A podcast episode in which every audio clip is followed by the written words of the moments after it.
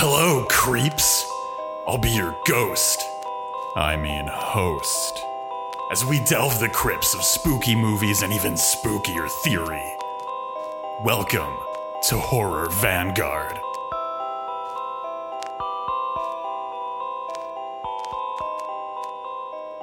Oh, all right. Well, okay. John, a beautiful day for podcasting. How are you doing on this sunny podcaster morning? I am. You know what? I'm doing pretty good. I've been watching a lot of old Peter Fonda movies. I've been getting really into the cinema of Dennis Hopper. And you know that mid 20th century American roadster motorcycle, and I think we should talk about it. I love it, and you know I just watched Jesus Christ Superstar for the first time, so I feel like I'm in the exact same mindset as you. Hey, I think we're ready to go. Yeah, I think we are too. But I think before we set off on this a road trip of sorts, if you will. I think we should probably talk very quickly about how fucking cool unions are. Extremely cool. So our podcast, we are not a topical news show. So often we're commenting on news events. I don't know, maybe a month or three after they've happened. Yeah, being super timely is something we've always struggled with. Let's be honest. It's there's a reason why we talk about horror movies from the 70s half the time. But SAG-AFTRA and the WGA are kicking ass on their strike. As part of the SAG-AFTRA strike, quite a lot of the unions have asked that people do not spend any time promoting work that's coming out of struck studios. We are completely unaffiliated to the unions, obviously, but we are completely and 100% behind them in their fight to get the payment that allows them to keep making the incredible work that we love so much. Mm-hmm. But what that means on a practical level is that the HV schedule has undergone some pretty radical transformations in the last 2 days. We had some really, really big, exciting plans, which we are going to put on hold and are not going to do until the studios decide to start paying actors and writers what they deserve. That includes the Twin Peaks retrospective that's going to be on hold until the strike is resolved. I think that's probably fair to say. We have some really big plans for Halloween, for the spookiest month of the year, which, as longtime listeners will know, is when we are probably at our busiest. That's when we put out some of our biggest and most extensive episodes. Pretty much all of those are going to be on hold until we know more about the strike. In the show notes to this episode, we're going to put links to some information from the WGA and from SAG-AFTRA, so that you can find out more about what the strike is about, why the writers and actors are on strike, and the ways that we can support what they're trying to do. One final thing that I do want to say: if there are SAG or WGA members who are involved in horror cinema in any form and would like to come on the show to talk about the strike, to talk about their own experiences, this is what we're here for. Yeah, or just talk about movies outside of the scope of those struck studios, which, dear listeners, is exactly what we're going to be doing. So I really hope you like movies with titles like Werewolves on Wheels. I sort of feel that in the Venn diagram of Ash Cinema and John Cinema, it's for all the Ash heads out there, this is going to be your time. Oh, this is a huge boon. This is a huge boon for us, I gotta say. I am basically allowed to talk about a couple of A24 movies, and that's sort of it. Although one final point, it is incredibly notable that A24 was, as far as I'm aware, they were in complete agreement with the recommendations from the unions and actually got a strike waiver for a couple of productions that were happening under their in their production house. And one of them is a horror movie.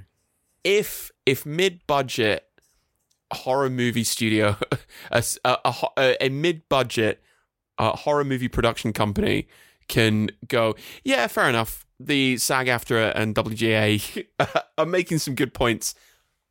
The big boys can play ball as well. Yeah, I was going to say, and that's the most damning thing in the world for Universal, Paramount, Warner, Disney, like everybody else. If A24 can meet the demands in their entirety, then there's literally no excuse for these larger companies. They're revealing themselves entirely here.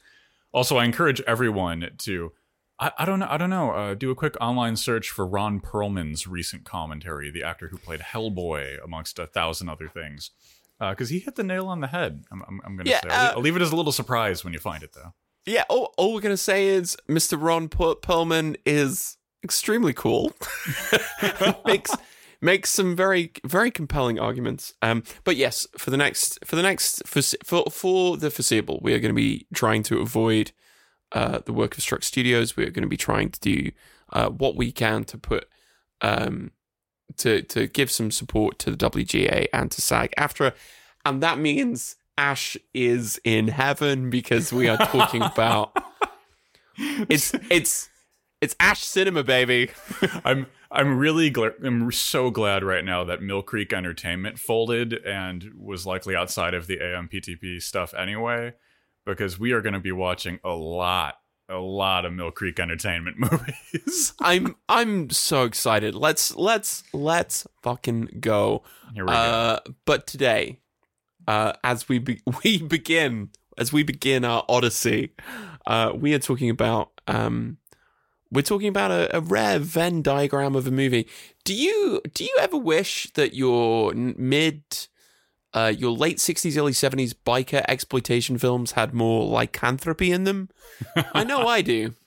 So every day. Ash, could you explain what Werewolves on Wheels is all about? 1969 was one of the most impactful years in American cultural history. The summer of love was gutted by the Manson family murders right as the post-war economic boom was showing its first signs of deflating. The road trip of the American psyche was running out of gas, and each flower child bore witness to the sowing of the seeds of a boiling earth. Materialist wisdom fails the moment, so let us turn to a mystic hermeneutic, a live drawing of the tarot. The past influences present condition, and a future moment in time that feels like the end of it all comes to us cascading down from the seeming revolutionary event of the Summer of Love. Today, I'll be drawing from the Philosopher's Tarot, brought to us by our friends over at Acid Horizon.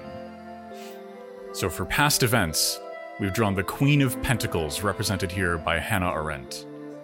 The present condition, we get the Ten of Swords, represented by the schism between Stalin and Trotsky. Oh dear. And for the future, we have... oh, okay. All right. Temperance, represented by Arthur Schopenhauer. Cool. Sick combo. So what can we make of this reading, then? Hannah Arendt's Queen of Pentacles suggests that our past is, in part, defined by an envy of great figures. I do feel that. The envy of the seeming hope of an open world that filled the cultural imagination of the Summer of Love. But how can we go beyond that simple envy and grow to the mystic proportions of the cultural giants we look back upon, just as they grew from their inspirations? The Ten of Swords is an ominous draw for the present moment, but I find a strange hope in the Philosopher's Tarot connecting that one to one of the greatest schisms in left political history, for we too are at a historic schism. We require a radical shift in more than just the political structures that govern our world, but a shift in how we approach and understand events that are inherently political. And finally, Schopenhauer's Temperance. We're also strained by late capitalism. Rents are higher than ever, food is unaffordable, as is medical care, recreation is hardly a possibility, and AI programs are making art so that we can work even longer hours. It's hard to see temperance as a virtue here. Yet, maybe we require a negative temperance, a metered withdrawal from the things that dwindle the soul and render us incapable of good. In short, maybe it's time to sever those depressive anhedonic ties and rejoin the world. A legacy of events leads us to the opening of a rift, We can either have agency in how the rift is formed and ultimately sealed, or we can drift along to someone else's ride. Choose wisely and join us as we discuss Werewolves on Wheels. Now that's an interesting way of putting it. Yes. Here we go. I feel like more films you should do the précis just based off the Philosopher's Tarot. I really should. Where would you like to begin? The Formalism Zone.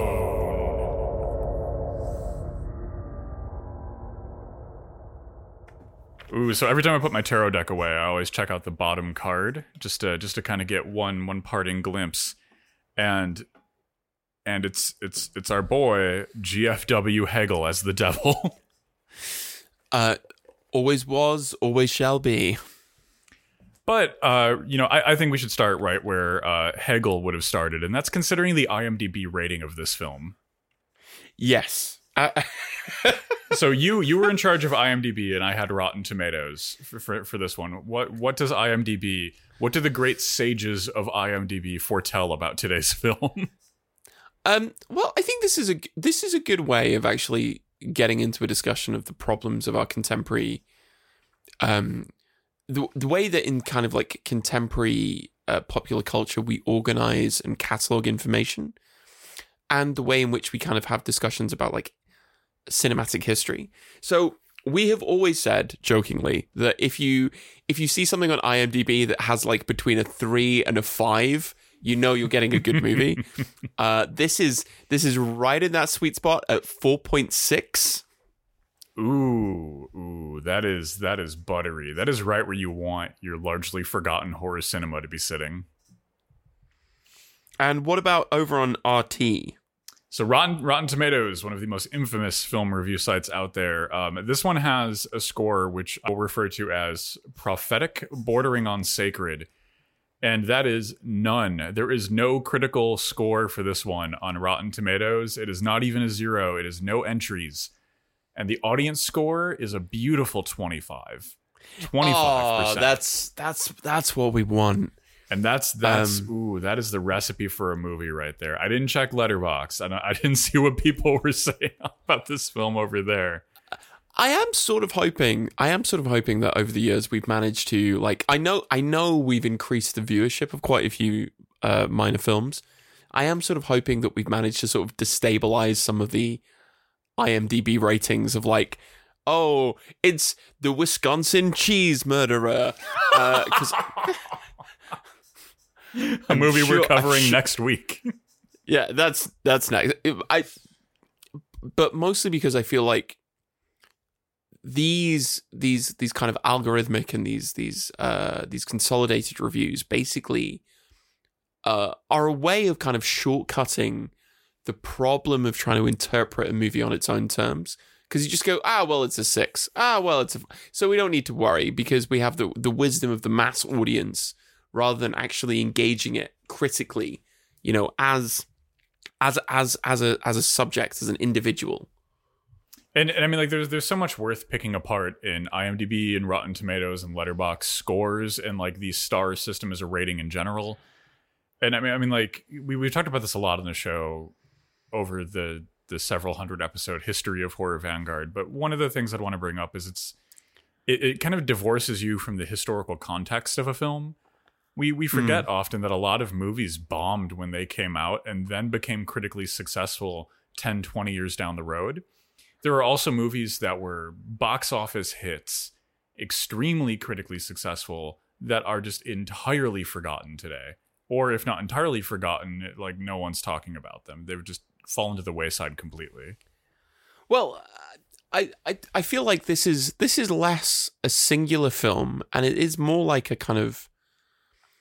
I don't want to get too kind of like saccharine, but this is really one of the lovely things about particularly indie, low budget, no budget cinema is that it functions as this kind of like time capsule, not just of itself, but of a specific moment in culture when you realize that you're getting to watch all of the things that a specific social and historical moment was like, this is the thrill, right? This is the kind of like, this is the jouissance of like that window of time between 1968 and 1973. Mm. This is this distilled down into barely a feature film is Werewolves on Wheels. And that I mean, like, one, like, it's beautiful to see or to know that there was a moment in time where werewolves can freely ride their motorcycles throughout American streets. It's a shame we've lost touch with that. But on a more serious note, I completely agree. Like, this movie is like, you know, we were joking about this before we started recording, but this is Easy Rider with werewolves. And there's something like incredibly beautiful about that. There's some like amazing shots in this movie. There's some clever cinematography. There's some like interesting stuff happening here. Like you can see the dawn of new Hollywood happening with Werewolves on Wheels just as easily as you can with stuff like Easy Rider. Yeah, and this is the point, which is like, there's a kind of immediacy. The new Hollywood explodes into this kind of sheen of professionalism. Whereas Werewolves on Wheels, you have this, you get to see the historicity of cinema as this kind of living thing. And you're right, there's lots that's interesting here. There's also lots which is not good. Learn how to film at night before you make your feature-length movie is a piece of advice I would give to everyone. I don't want to be someone to tell you how to make your early 1970s werewolf biker exploitation film, but... Oh dear. And then I think that's also a really important like discursive point here. Like I haven't looked up the IMDb and Rotten Tomatoes score for Easy Rider, but I'm assuming that they're glowing because it's Easy Rider. And even if they're not, Easy Rider's place in the canon of great cinema is secured. You know, like there are books on the film. There is great academic discussion on it. It's just a popular, well-discursed movie, and through that, like, it has been reabsorbed into the same kind of structures that new Hollywood would have wanted to resist, right? Like, yes, exactly. And Werewolves on Wheels skipped that entirely. And I think one of the things that helps it do that is that there's quite a lot in this film which is sort of like non-professional acting, or in fact, not really acting at all. Yes. Oh, absolutely. So in this movie, a lot of the bikers and footage of bikers that you see, it was just bikers biking and doing stuff. They weren't acted. It wasn't scripted. It was just actual bikers doing biker things, which borders on reality or documentary work. Yeah, and I think this is the kind of interesting thing about this film and this moment in film history when...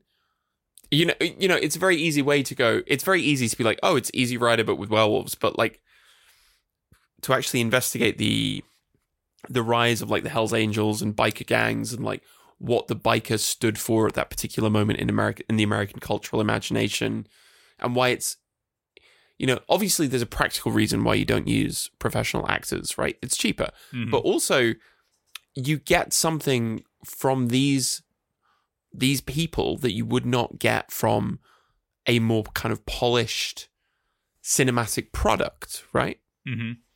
There's something really interesting that's happening here, and that's there is no simulacra of the biker in this film. This is a biker from the early 70s. This is what they were doing. This is who they were. You know, these aren't actors attempting to understand and reproduce the nature of the biker. This is just the thing in and of itself that we're encountering here. Yeah, exactly. And I think this brings up the connection that you wanted to make with Sharknado. Yes. So I've had Werewolves on Wheels on my like to watch shelf for probably over a year now. And I picked this up at a thrift store because I was like, oh, Werewolves on Wheels, Shark Side of the Moon, Shark of the Corn, House Shark. Like, it fits with that formula, you know, Were Shark, right? Like, I figured it was just one of those movies. Didn't look at when it was released, didn't look at the back of the DVD, just picked it up and bought it. And then, like, put it on, and I'm like, wait a minute, this was shot on film. This is not... This is not an Asylum Pictures movie.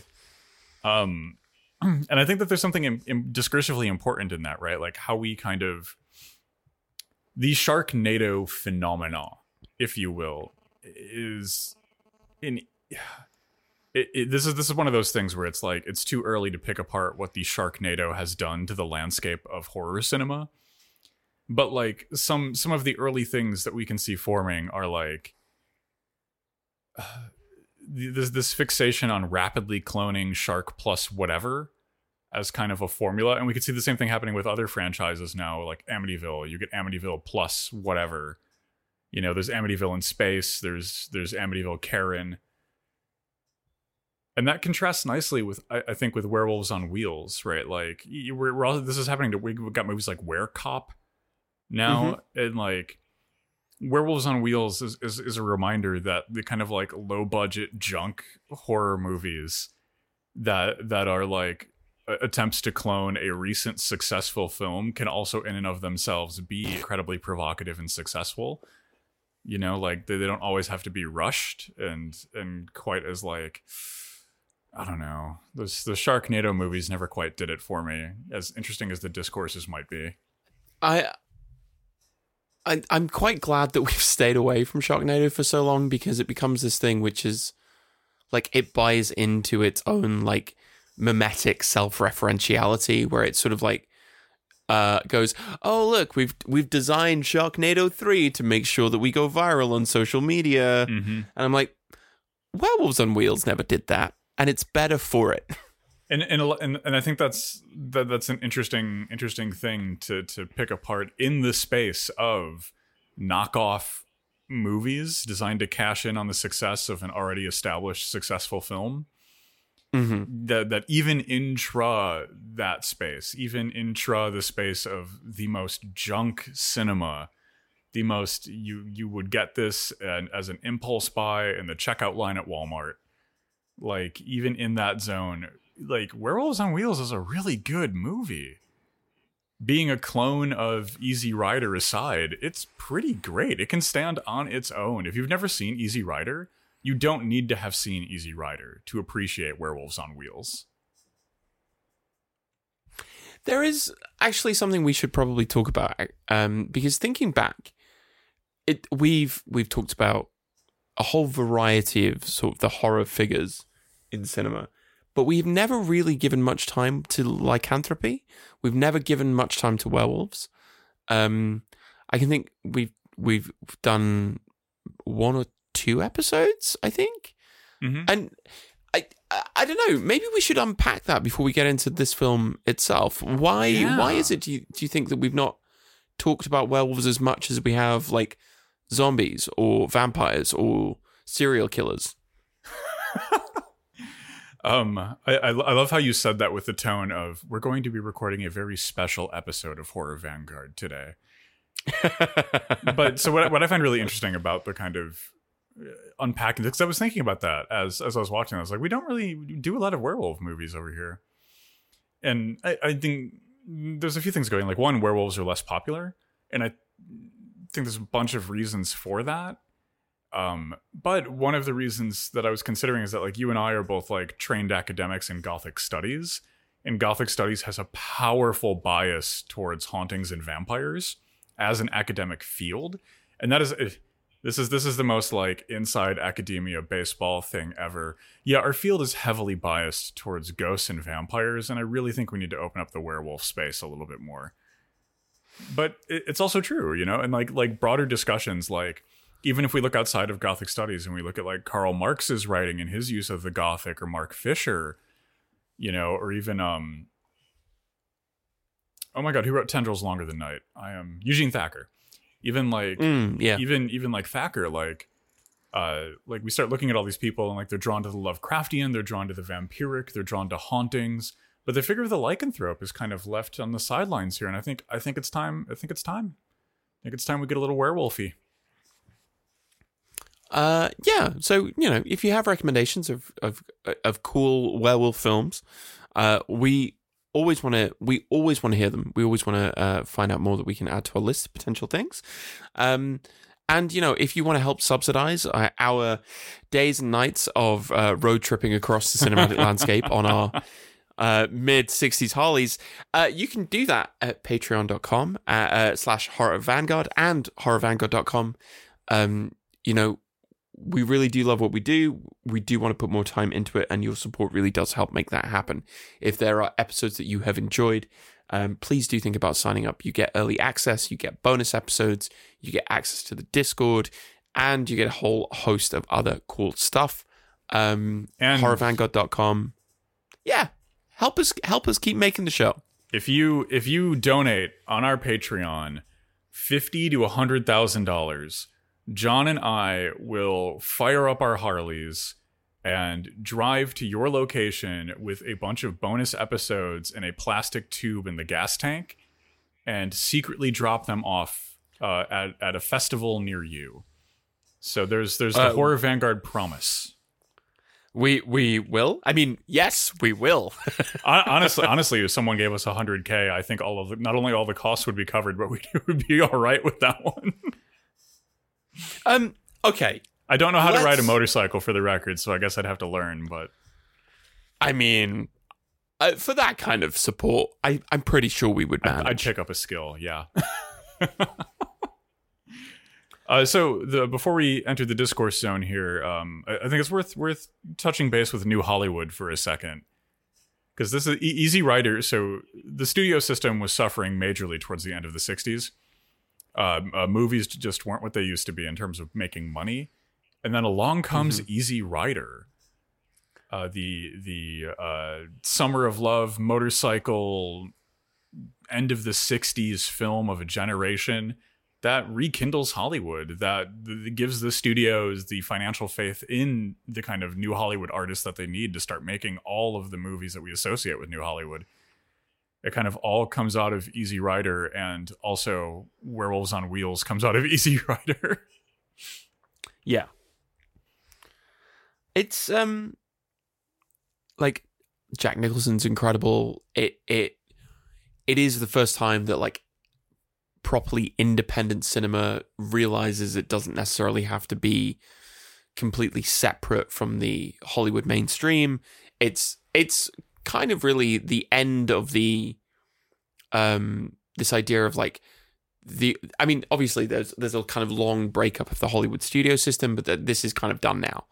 And Easy Rider represents a sort of generational epistemic shift in how you make films and what the film can talk about, what the film can cover. I mean, the other kind of big turning point here, I think, is something like Bonnie and Clyde. Yep. Which I think is 1972. I'm gonna have to check that, because if it's wrong, that's all I'm gonna hear about. Thank God I'm not on Twitter anymore. I no longer hear that great roaring din of "you got the year wrong about this movie." Ding. Oh, not even 1967. Ooh, so even better. Just before Easy Rider. But maybe what we can do to start off is kind of like put the biker into some sort of cultural context. Yeah, and I think a good place to kick that off while staying on the foot of New Hollywood is to kind of take a look at the fact that, you know, Easy Rider is treated as, which is rightfully it should be, is like this great work of art that really changes a lot of cinematic tones, but it's not ex nihilo. It did not come out of the void, right? It was, in a lot of respects, an attempt to take the exploitation out of an exploitation biker movie, which was already an established genre. You know, Brando's The Wild One, which I think was mid-50s, if I'm remembering right. It was in the 50s. I think it was mid-50s. But that movie really, really kickstarted biker fever in cinema, and especially biker exploitation movies. That movie in and of itself, The Wild One, was a like loose inspiration from the Hollister Riot, which was a 1940s bicycle club gathering in like a small American town. And by riot, 50 people got arrested for like being drunk and too loud, and only a handful of people got hurt. But they got hurt in ways where, like, I don't know, people are going to fracture collarbones in a big motorcycle event because you're riding around on motorcycles. You know, like, yeah. There was no quote unquote riot. And in fact, a lot of people from the town were like, yeah, they were drunk and loud, but they really didn't do anything. But the news picked up on this. The news picked up on like, oh, bikers descend on small town America and cause riot, citizens in chaos, police overwhelmed. And then Hollywood catches on to that, right? And then this kind of cultural mythic figure emerges. You know, the biker exploitation is born. And all of this, of course, does coincide with the so-called Summer of Love. You know, and I think we should probably talk a little bit about that window of time, you know, 1968 to 1972. Mm-hmm. And in a way, if the film noir comes out of the crisis of American self-identity at the end of the Second World War, in a way, the biker as a cinematic figure does the same thing, but for this period of time. Yeah. What do you think about the connection with like this, with like the Summer of Love? I mean, like, I think there's a lot to kind of unpack here, right? Because all of this stuff is kind of happening at, this is the beginning of the end of the post-war boom in America, right? Like this is when the kind of like great chord of the post-war American economy is starting to fray, right? Mm-hmm. Ultimately leading to the point we're at now. Like if there is a big historic arc to trace, it's then to here. And then you've got stuff like Hunter S. Thompson's big debut was his book on the Hells Angels, right? Which drew... Infamously, yeah. Which drew massive attention to that specific biker gang and created a whole cultural mythology of the outlaw biker kind of grew out of that moment, right? And then I think the Summer of Love is a great hinging point for this, right? Because like... hippies were a relatively short-lived cultural phenomenon here in the States. You know, like if we, especially like, you know, if we think about punk, and punk is like a subcultural identity, a subcultural body of artworks, like there is a continuous thread for punk rock from the 70s straight through to today of bands iterating on each other's styles, fashion evolving and changing. But the hippie movement was kind of a flash in the pan comparatively. But the things from the Summer of Love that have lasted were the mm-hmm. darker things. It was the Manson family murders, right? It was the Hells Angels and their cultural legacy.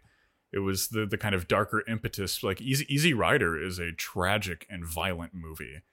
It is the boot stamping out the flame of the Summer of Love.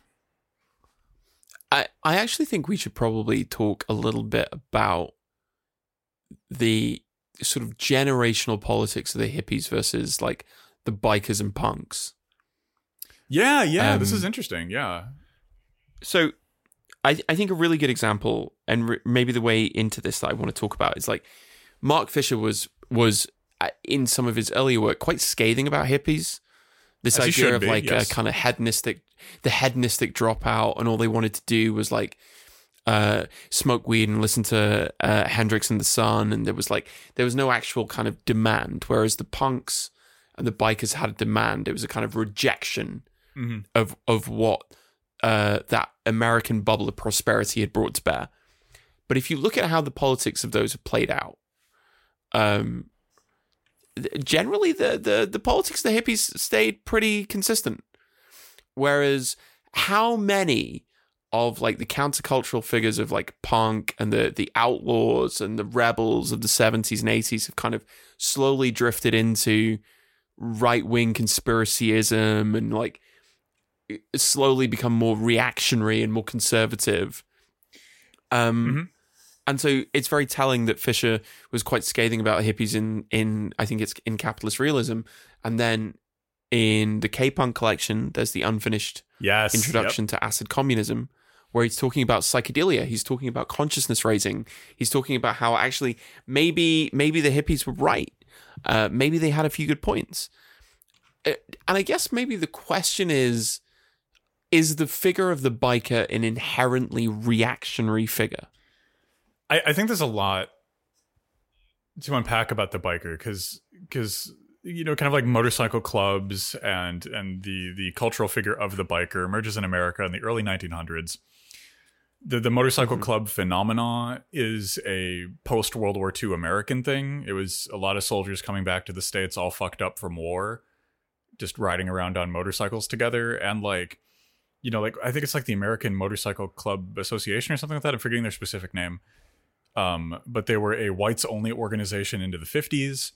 And so this is rooted in a reactionary body of politics. And right, still to this day, a lot of like quote unquote outlaw biker gangs don't allow women to be ranking members, and they're still extremely racist. And this is definitely a problem. And then if we turn that same critical lens towards punk, like one of the most damning critiques of punk as a long lasting cultural movement is if the hippies were all like tune in and drop out with psychedelics, then what were the punks with speed, heroin, and booze? Like, I really think the good example of how this is played out is to look at like people like Morrissey and Johnny Rotten, and like, that's how they've ended up. That's how they've ended up. Or even like contemporary stuff, like Anti-Flag just broke up a few weeks ago, I think, because their lead singer is a horrible rapist bastard.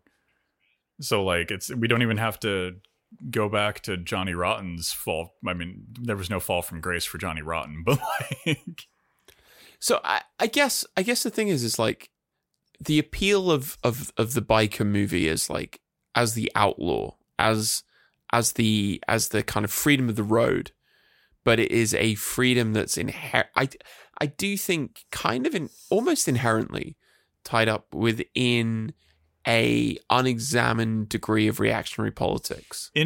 Right. Yes. So I mean, the Hells Angels like did drug running basically to finance their cosplay. Like that's like. Like, and something that I think that really resonates with me with what you just said is that there is kind of like a strong overlap between the kind of formula of the biker movie and the formula of the zombie apocalypse survivor. You know, the renegade alone on the road, guns out against the world. You know, the kind of rebel, the very James Dean rebel without a cause attitude. Although there are interesting ways to pick apart the Rebel Without a Cause thing that we'll save for, I don't know, a future episode on James Dean. Did James Dean do horror movies? I don't know.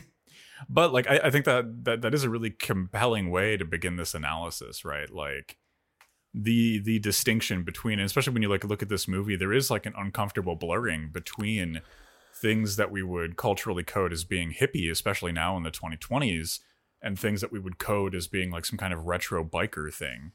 Right, like these guys are like smoking a lot of weed. They're doing acid.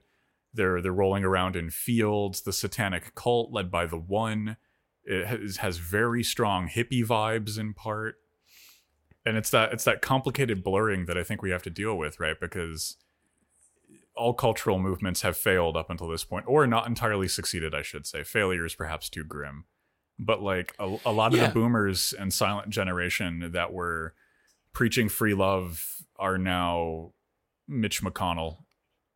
Yeah, there is this tension between the kind of libertarian, basically.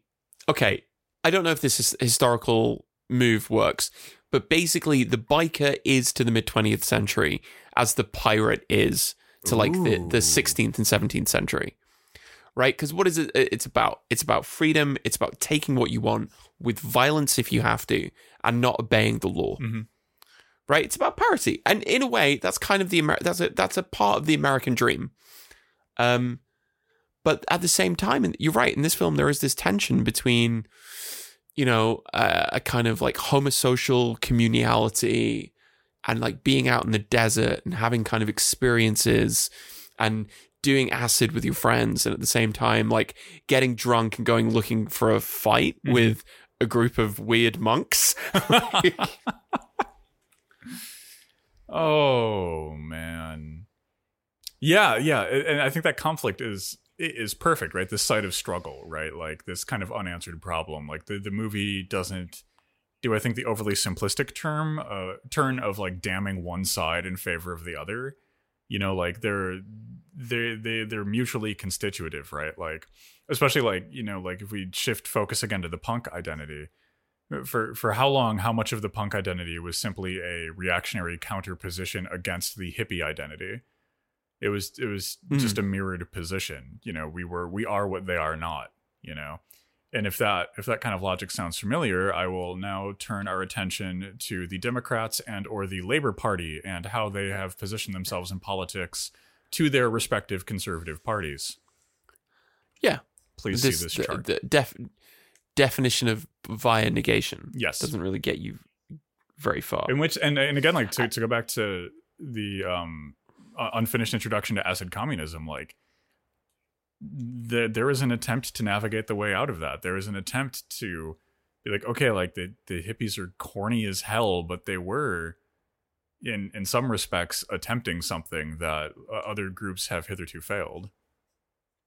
Yeah, exactly. And I actually think this brings up something which the mediating point, as it were, between the libertarian reactionary politics of the biker versus the communitarian hallucinogenic politics of the hippie. The mediating point in this film explicitly is twofold, right? It's between the monks and the satanic ritual, and it's with tarot. And maybe we can talk about... We can start... I know you know more about tarot than I do, so maybe we can start there. So there's a character in this movie named Tarot, but how do they pronounce it again? It was like... What? Oh my God, now I'm trying to remember. It was like Tarot or something, like... Yeah, Tarot. Yeah, they were saying, and I didn't put it together until I saw it spelled out in the credits. And you're like, oh, I was like, oh, that's why he's always got the tarot deck, and he's always talking about the tarot, despite his name being Tarot or something. But what I find to be really interesting is, so Adam is the leader of our biker gang, and he is only really interested in the material, right? He's interested in their destinations, where they're going next, getting gasoline, right? Very focused on immediate material needs for the bikers. And then you've got Tarot, whose interests are much deeper, much more abstract, and much more hard to articulate. And we have here this kind of like really, really interesting and I think really exciting and productive struggle between this kind of baser materialism that can't see beyond its own nose and like the ultimate abstraction of like a theory bro who is incapable of kind of grappling with the world. Or actually, now that I'm saying that, I almost like, because Tarot is right through the whole movie. Tarot is encouraging these people not to fuck with this evil satanic werewolf cult. And we've got, oh my God, sorry, I'm like iterating in real time on my own notes here. Adam is like, no, like, because the one satanic werewolf cult is like giving them free bread and wine. And Adam is like, yay, yeah, free food, base material needs met. And then you've got Tarot who's like, hang on a minute. Something's amiss about this evil satanic werewolf cult. Something about this doesn't seem right to me, but I'm not sure what. Yeah, and I don't know. What do you make of this kind of like interesting juxtaposition between Tarot and Adam? I think that there's a really interesting moment where he's asked to read the cards of someone. Oh yeah, it's Adam's girlfriend. Adam's girlfriend, because she wants to know how she's going to die. And Adam's like, oh, why are you telling her this stuff? It's turning into something really depressing. And he's like, I'm just telling the truth. I'm sort of fascinated by this idea of like what you think to be true and what is materially true are often, at least not necessarily on the surface, but are often kind of contradictory.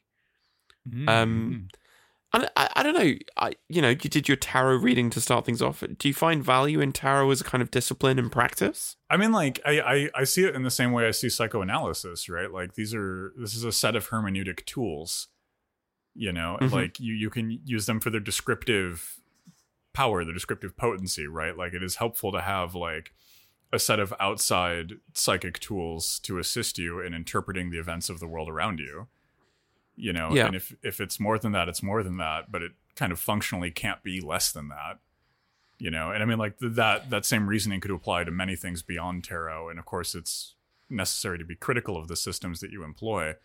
And I think we get this in that same right before that scene where Tarot reads the tarot cards for Adam's girlfriend. Adam comments, we all know how we're gonna die, baby, we're gonna crash and burn, which I think is also sampled in Rob Zombie's song Sick Bubblegum. Correct me in the comments if I'm wrong. There aren't comments. This is a podcast. Because we're not fools. But I think that's really interesting, because again, like that's like a very like flippant, like base materialist way of approaching that, right? Like, and he's also like, Adam has already resigned himself to the series of events, right? And well, again, this is the kind of distinction of the biker, right? What is it the biker wants? The biker wants to like die, live fast, die young. Mm-hmm. And well, like I think that I kind of connected it to was like one of the things that was actually kind of hard for me while watching this movie was that like they're like biking through the American Southwest, right? Like it's like 115 degrees in Phoenix, Arizona right now. You know, like that is hot enough to melt your car if you park in the sun. Mm-hmm. You know, you can bake brownies in an open sheet on the ground, right? Like it is badly hot. And the kind of the ability to like, oh, drop out, do acid in the desert, kind of escape to these like these arid wastelands that could have, you know, at least in part sustained this kind of rogue dropout lifestyle. That is not very possible in 115 degree heat. Like that just can't be done. And so you see that happening in this movie. And then Adam's attitude, Adam's kind of resignation to this slow oncoming crash of his death reminded me a lot of like climate doomerist discourses, you know, like things are already fucked. Even that phrasing, things are fucked. Right. The implication that things are beyond saving, that there's nothing that can be done, that we've already resigned ourselves to this slow oncoming crash with climate. Why? Because we wanted to satisfy just our kind of immediate material want. Mm-hmm. We wanted to be able to pump as much gas as we wanted. We wanted all of the free food, and we didn't want to think beyond that. Yeah. And even so Taro, like his big struggle in this movie is that he is aware of alternative paths and different dangers ahead, but he has the kind of really scary responsibility of trying to articulate that in his peer group. You know, being able to vocalize. It causes that. A fight. Yes, it causes a fight. Even in Adam, who we gather is like they're like long-term friends and like the two de facto leaders of this club. Like it causes a rift between them, and I think we have the same thing with like climate doomer discourse, right? Like. You've got that kind of impetus to resign because then you abnegate the struggle. You abnegate any conflict. If the climate's already fucked because oil billionaires have destroyed it and there's nothing to be done, well, then your actions are all absolved because everything is over. The game is finished and no one's playing anymore. But if there are things to be done, then you have the horrifying responsibility to figure out what those things are and then do them. I guess that makes me think of... Well, we kind of have to talk about our satanic cult here then. Yeah. And to my embarrassment, I don't know. I probably don't know enough about Satanist religion and theology. What do you think of how the film portrays the cult? Niche interest, which does include a rather distressing cat sacrifice. That honestly, I'm sorry, I just laughed so hard when they threw the cat on the fire because it's clearly like a bundled up chunk of carpet or something. Yeah, and you did the Foley sound effect of the meow. Yeah, it's literally you going meow when they throw it onto the fire. It's like not even a cat making that sound. So what I find to be really interesting is Massimo Introvigne is an Italian Catholic scholar who wrote the I think it's called The Cultural Anthropology of Satanism.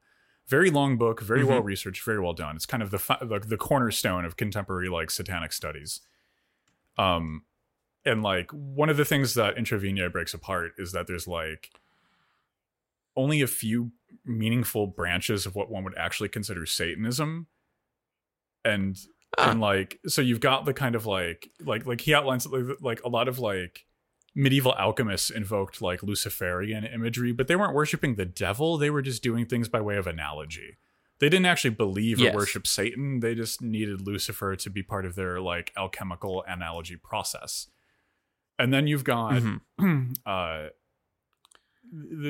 kind of like actual like people who worship Satan as the bad guy of the Bible, which would be the cult. It would be the one's cult in this movie. People who are actually doing something evil for the purpose of evil.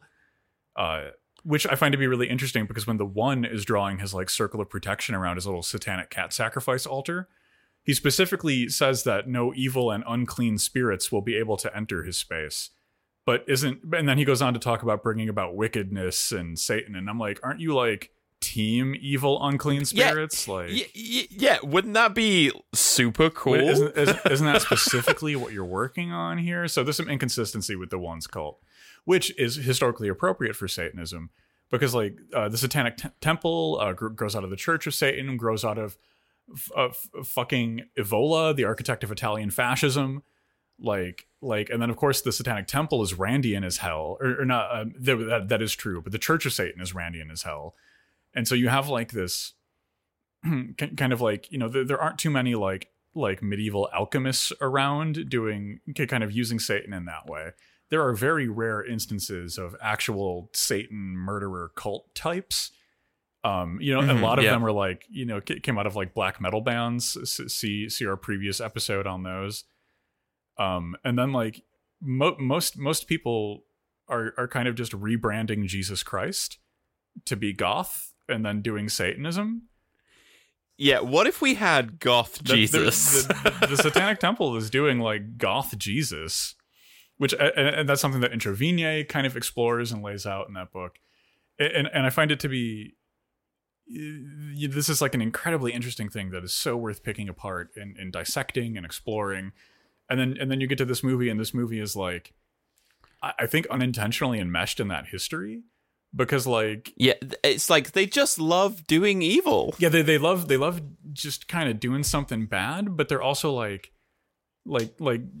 you know, read their little ritual. They're like super inconsistent about it, and what they're attempting to do is really inconsistent, like, which winds up being like really historically apt. Because the one of the functions of the Church of Satan was to like draw in vulnerable women, and like, oh, look what the cult in this movie is doing. It's drawing in vulnerable women to their weird cult.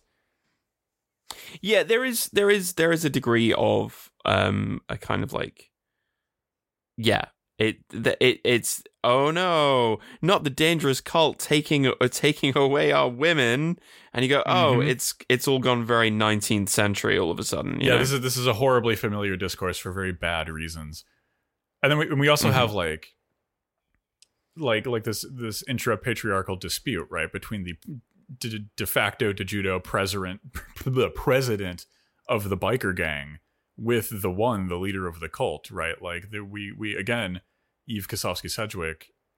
Did I say that right? Am I too in my own head today?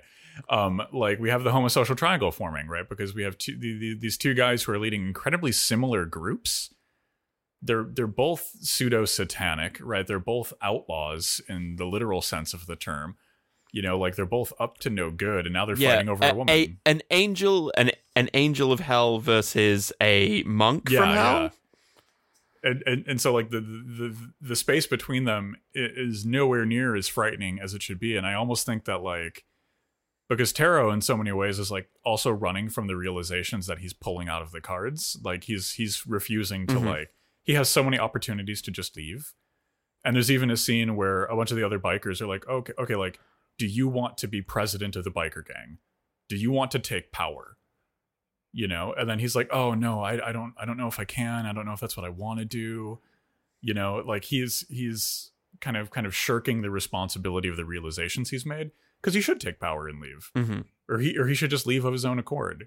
You know, like, yeah, there's this kind of like weird, maybe this is a thing that happened as like the spirituality of the 60s sort of curdled slightly.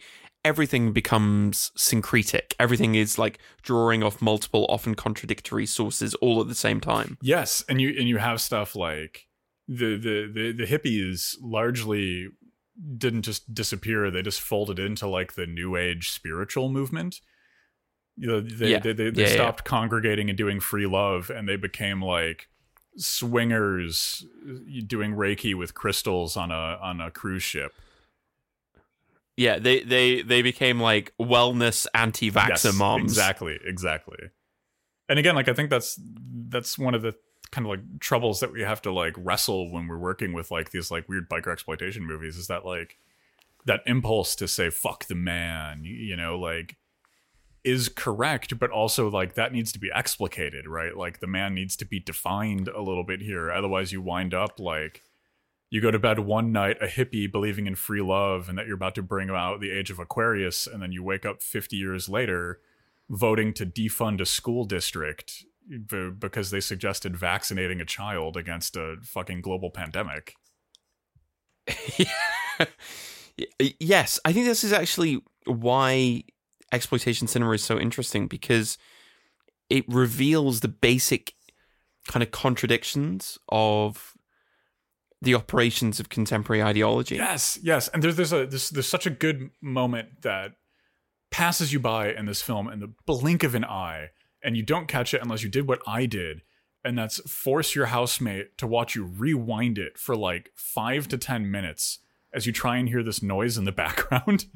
So when the biker gang arrives at the gas station, they're listening to like local nowhere desert radio.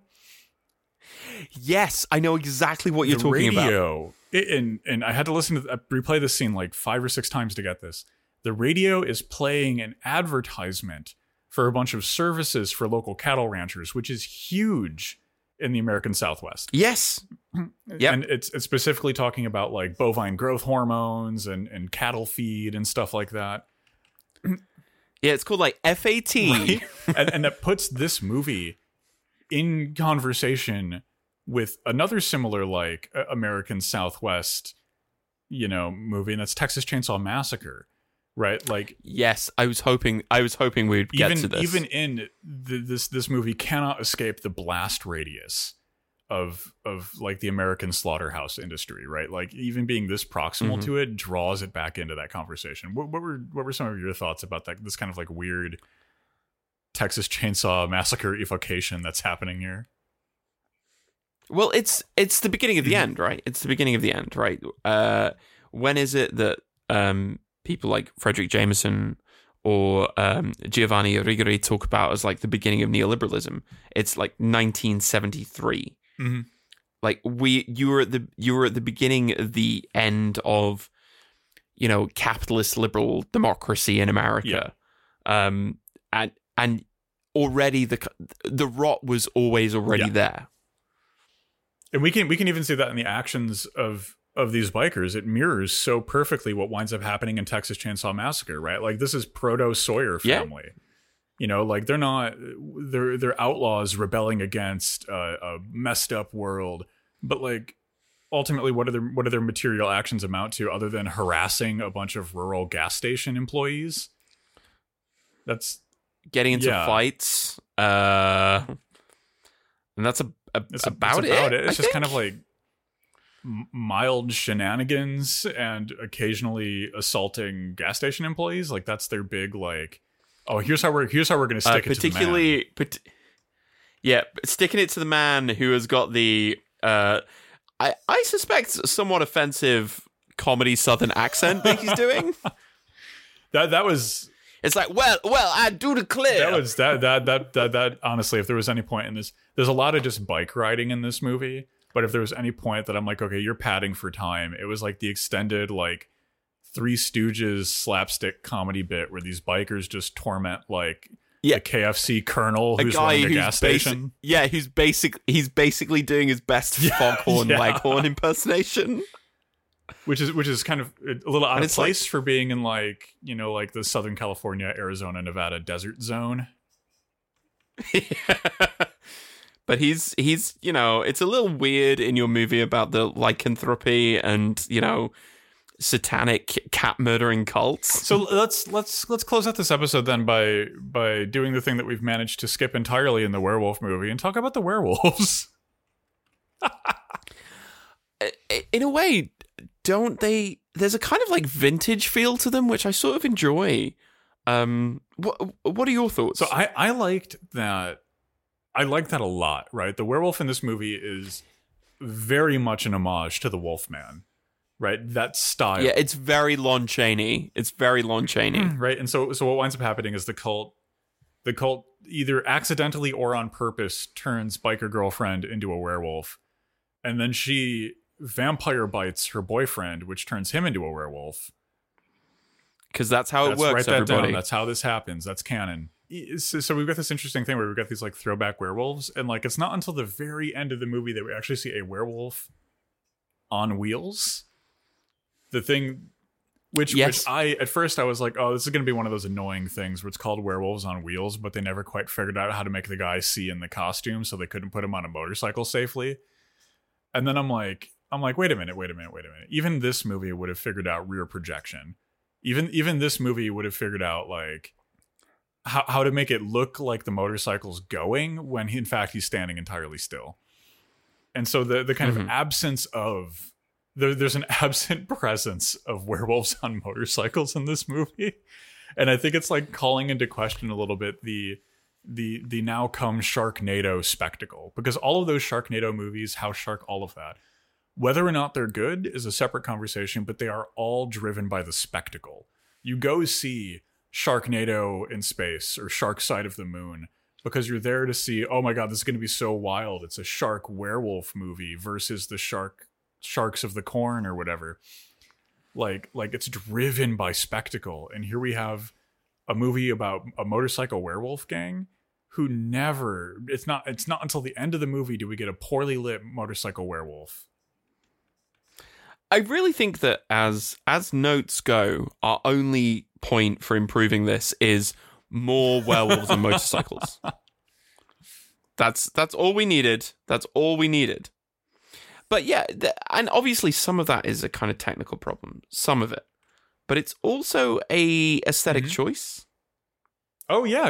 Like not showing the monster too much. Otherwise, like I don't like in this movie, like I don't know, because I do these kind of things, like I pause it when the monster's on screen, and yeah, you know, maybe the mask and chest piece aren't tucked into the shirt sometimes, and the shirt's inside of the werewolf somehow, which is a bit awkward, but I do think it is but at the same time it gives you exactly what it's promised.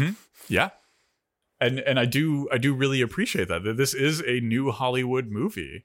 It is a deep meditation on the kind of dawn of the American decline, and it's like, here are some werewolves too, and the werewolf itself as a figure is interesting, right? Like it's linked into the serial killer, it's linked into this like animalistic metamorphosis that you're going through. You're becoming something uncontrolled, you're becoming something bestial, right? Like the controlled, safe white picket fence and 2.5 kids post-war American boom is now metamorphosizing. And even the uncontrolled elements, even the hippie and the biker and the things on the outskirts, the wilderness is becoming wilder as things start to decay. And I think it's a perfect time for the werewolf to make a big comeback. We hope you've enjoyed the Dread Discourse. Until next week, stay spooky.